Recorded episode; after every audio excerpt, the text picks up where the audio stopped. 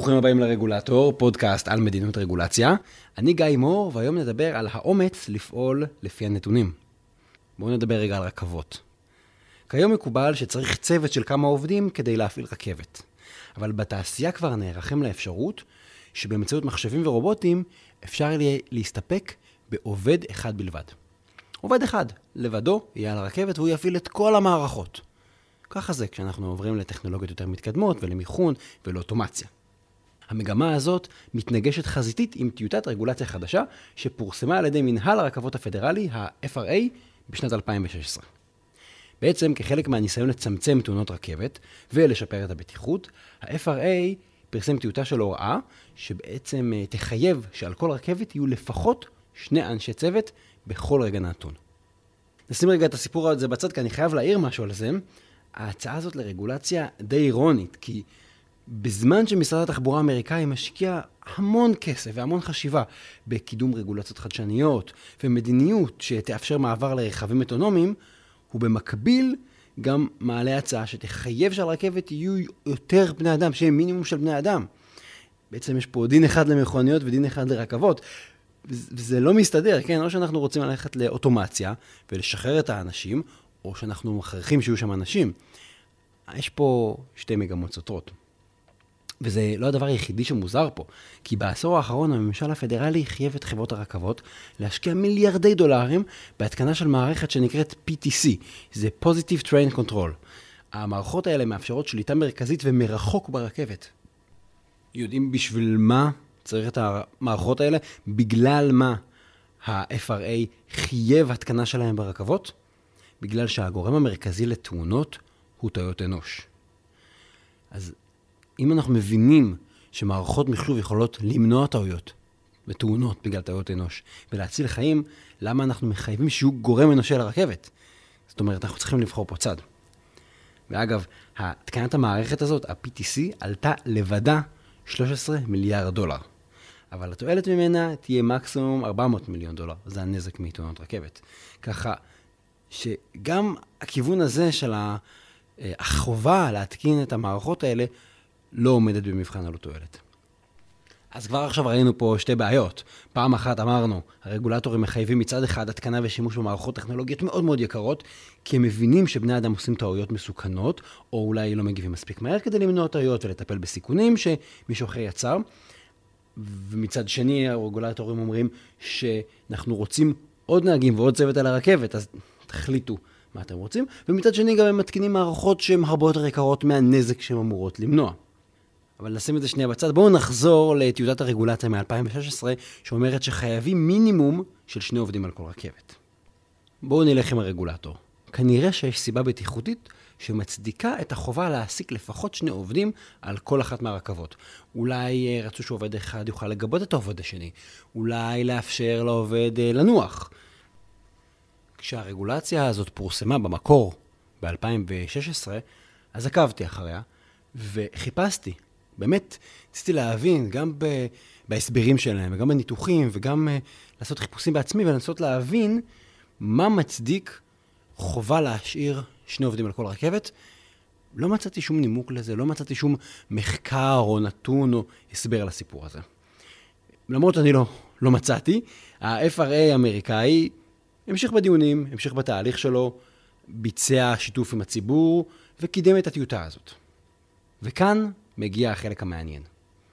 שלוש שנים אחר כך, בשנת 2019, ה-FRA הודיע שהוא מושך את טיוטת הרגולציה שפורסמה ב-2016.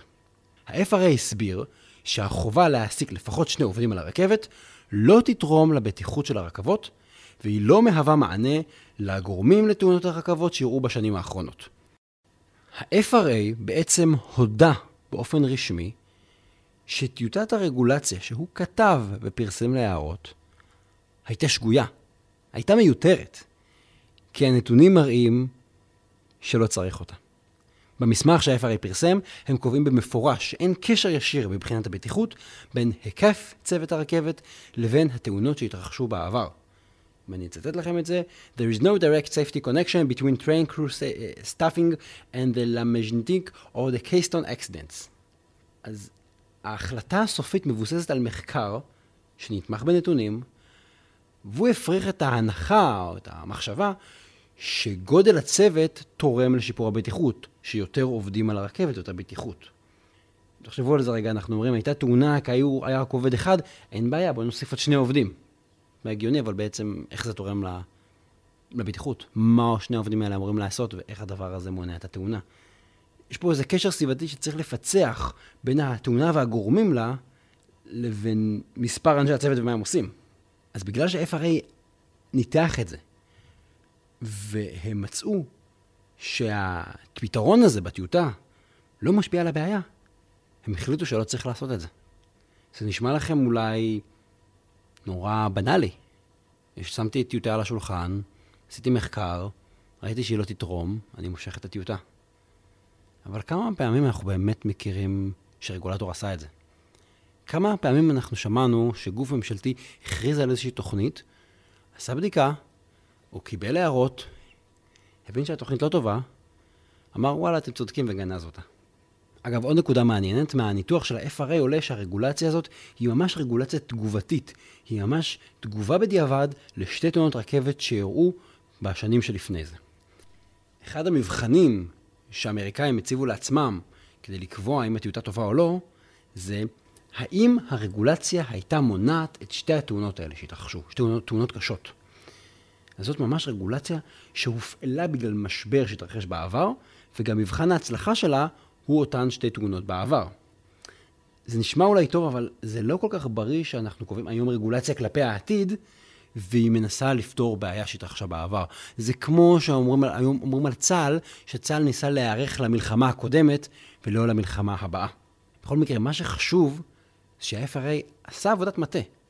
הוא ניתח את הבעיה, הוא הגדיר את היעדים, הוא הגדיר מה יהיה המבחן לרגולציה מוצלחת או לא, הוא עשה וניתח את הנתונים, ואז קרה הקסם. הם ראו שלא צריך את הרגולציה הזאת. הם ראו שלא הייתה עוזרת, ואז הם משכו אותה. כמו שאמרתי, זה נשמע לנו מובן מאליו, זה צריך להיות מובן מאליו, אבל זה ממש לא. טוב, אז ה-FRA משך את הטיוטה של הרגולציה, החליט שהוא לא עושה כלום, וזה נשמע כמו סוף הסיפור. נשמע שסגרנו מעגל. אבל יש פה משהו שעדיין מציק לי. אם הנתונים יוכיחו שאין צורך ברגולציה הזאת, איך בכלל נולדה טיוטה כזאת? אם אין שום קשר בין הבעיה לפתרון שהציעו, מי ישב, ניסח את הטיוטה, הסביר שתפתור את הבעיה, פרסם אותה לציבור? זה לא קצת מוזר שגיבשנו פתרון כזה מלוטש, עם ניסוח משפטי, פרסמנו אותו לציבור, כשאין קשר בינו לבין הבעיה? זאת אומרת, הייתי מצפה שהרעיון הזה ייפול הרבה, הרבה יותר קודם, ולא אחרי שהכרזנו לציבור וביקשנו מהציבור התייחסות, שהיינו עושים את הבדיקה הזאת בתוך הבית. אז סיבה אחת לתופעה המוזרה הזאת הוצאה על ידי מכון CEI. הם טענו שמאחורי הרגולציה הזאת עומדים בכלל ארגוני עובדים. הם אומרים שארגוני העובדים פוחדים מאוד מאוטומציה שתאפשר לצמצם את כוח האדם, ולכן הם דוחפים ומקדמים רגולציה שתחייב מינימום של אנשי צוות על כל רכבת. אז קודם כל, שימו לב לכמה דברים. בעצם מי שעשה את התהליך פה ומי שכתב את הרגולציה זה לא בדיוק הרגולטור, זה מישהו אחר. וגם לא עומדים מאחורי הרגולציה הזאת שיקולי בטיחות, לפי הטענה של ה-CEI. סיבה אפשרית שנייה שאני יכול לחשוב עליה, זה כל מיני הטיות של הרגולטור עצמו לגבי היכולת השליטה שלו ויכולת ההשפעה שלו. יש, תחשבו על זה, מין תחושת בטן שיותר אנשי צוות, שאחראים על בטיחות כמובן, זה יותר טוב. נכון? אה, זה כמו שאני אגיד לכם, אה, אם תשטפו ידיים לא 10 שניות אלא 20 שניות זה יותר טוב. במקום 20 שניות תשטפו ידיים שעה, זה יותר טוב. נכון? אני עושה יותר ממשהו זה כנראה מוסיף.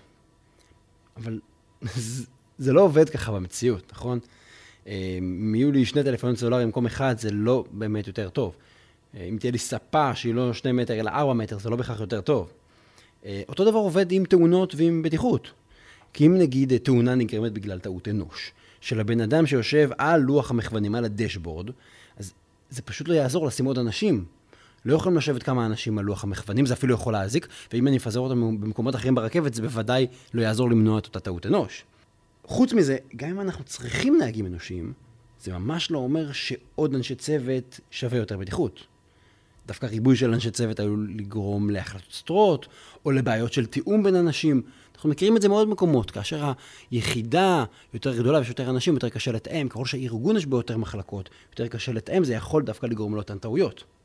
סיבה אפשרית שלישית, לאיך ה-FRA גיבש טיוטה כל כך כל כך מגובשת וכל כך מוגמרת, אבל שאין קשר בינה לבין הבעיה, זה הנושא הזה של אסונות עבר. כשאני צריך לשבת ולקבוע רגולציה צופה פני עתיד, אז אני אמור לחשוב על מה עלול לקרות בעתיד. אבל אם אני עושה את זה כשאני מונע על ידי איזשהו אסון שהיה בעבר, אני מסתכל אחורה במקום להסתכל קדימה. ואז אני מנוהל רגשית, כי אני סוחב איתי את הזיכרון הזה מהאסון או מהתאונה. הטראומה הזאת קצת מנהלת אותי. למשל, אני, אני יודע שאני חייב להגיב. אולי הבוס שלי אומר לי, חייב, אתה חייב להגיב, אי אפשר שיהיו כאלה תאונות. אז אני חושב על התאונה שהייתה, ואני אומר, אה, אולי בתאונה הזאת באמת, אם היה עוד בן אדם, זה היה פותר את הבעיה. אבל הנימוקים של ה-FRA, הם לא מדברים על העתיד, הם מדברים על העבר. זאת אומרת, גם כשהם החליטו לגנוז את הרגולציה, הם אומרים, התוספת הזאת לא הייתה פותרת את שתי התאונות שכבר קרו לנו. זאת אומרת, אם אתם שואלים אותי, כל הסיפור פה זה שה-FRA מנסה במידה מסוימת לתקן או לכפר על העבר, והוא לא כל כך חושב על העתיד ועל איזה תאונות יכולות להיות בעתיד. ובסך הכל, בהקשר הזה, הם חושבים על שתי תאונות עבר, אבל יש אין סוף של מקרים ותרחישים שיכולים לקרות בעתיד, אבל הם לא חשבו על, עליהם, הם חשבו על מה שכבר היה. מה שנקרא, איפה הברק כבר ריקה ולא איפה עוד יכול להכות. אבל אחרי כל המחשבות על איך הם הצליחו להגיע כל כך רחוק עם רעיון כל כך מנותק מהמציאות, צריך להגיד מילה טובה. כי בשורה התחתונה, ה-FRA חסך מהציבור רגולציה מיותרת. הוא החליט בסוף לא לעשות אותה. ואם אתם מאזינים לפודקאסט, אתם שומעים שאני אוהב לקחת בעיקר מקרים של כשלים. כי קשה להגיד על מישהו, הנה תראו, עשה הכל בסדר, והנה החלטה מדויקת, זה, זה לא מעניין, קשה ללמוד מזה משהו, אה, זה חסר פואנטה קצת. אז אני בדרך כלל מנסה לחפש מקרים של כשלים, ולנסות דרך הכשלים האלה ללמוד משהו גם על איך עושים דברים נכון. אז במקרה הזה יש לנו כמעט ונפגע. ה-FRA הגיע מאוד מאוד רחוק, שלב של פרסום הערה רשמית להערות של הציבור, זה שלב מאוד מתקדם בתהליך. ותאורטית הם היו יכולים להמשיך. השלימו את העבודה המקצועית, כנראה קיבלו איזשהו אישור ניהולי בפנים, הלשכה המשפטית שלהם עברה על זה, ניסחה את זה. הם היו מרחק סיבוב בורג מלקבוע את זה בכלל. והם החליטו לעצור. ובאמת ראוי לציין, ראוי לפרגן להם, שאחרי שהם השקיעו כל כך הרבה עבודה, גם מקצועית וגם משפטית, והם השתכנעו כנראה בתוך עצמם, הם בסוף קיבלו את ההחלטה שהם טעו. שהטיוטה הזאת, עם כל העבודה שלה, פשוט לא נחוצה, פשוט מיותרת.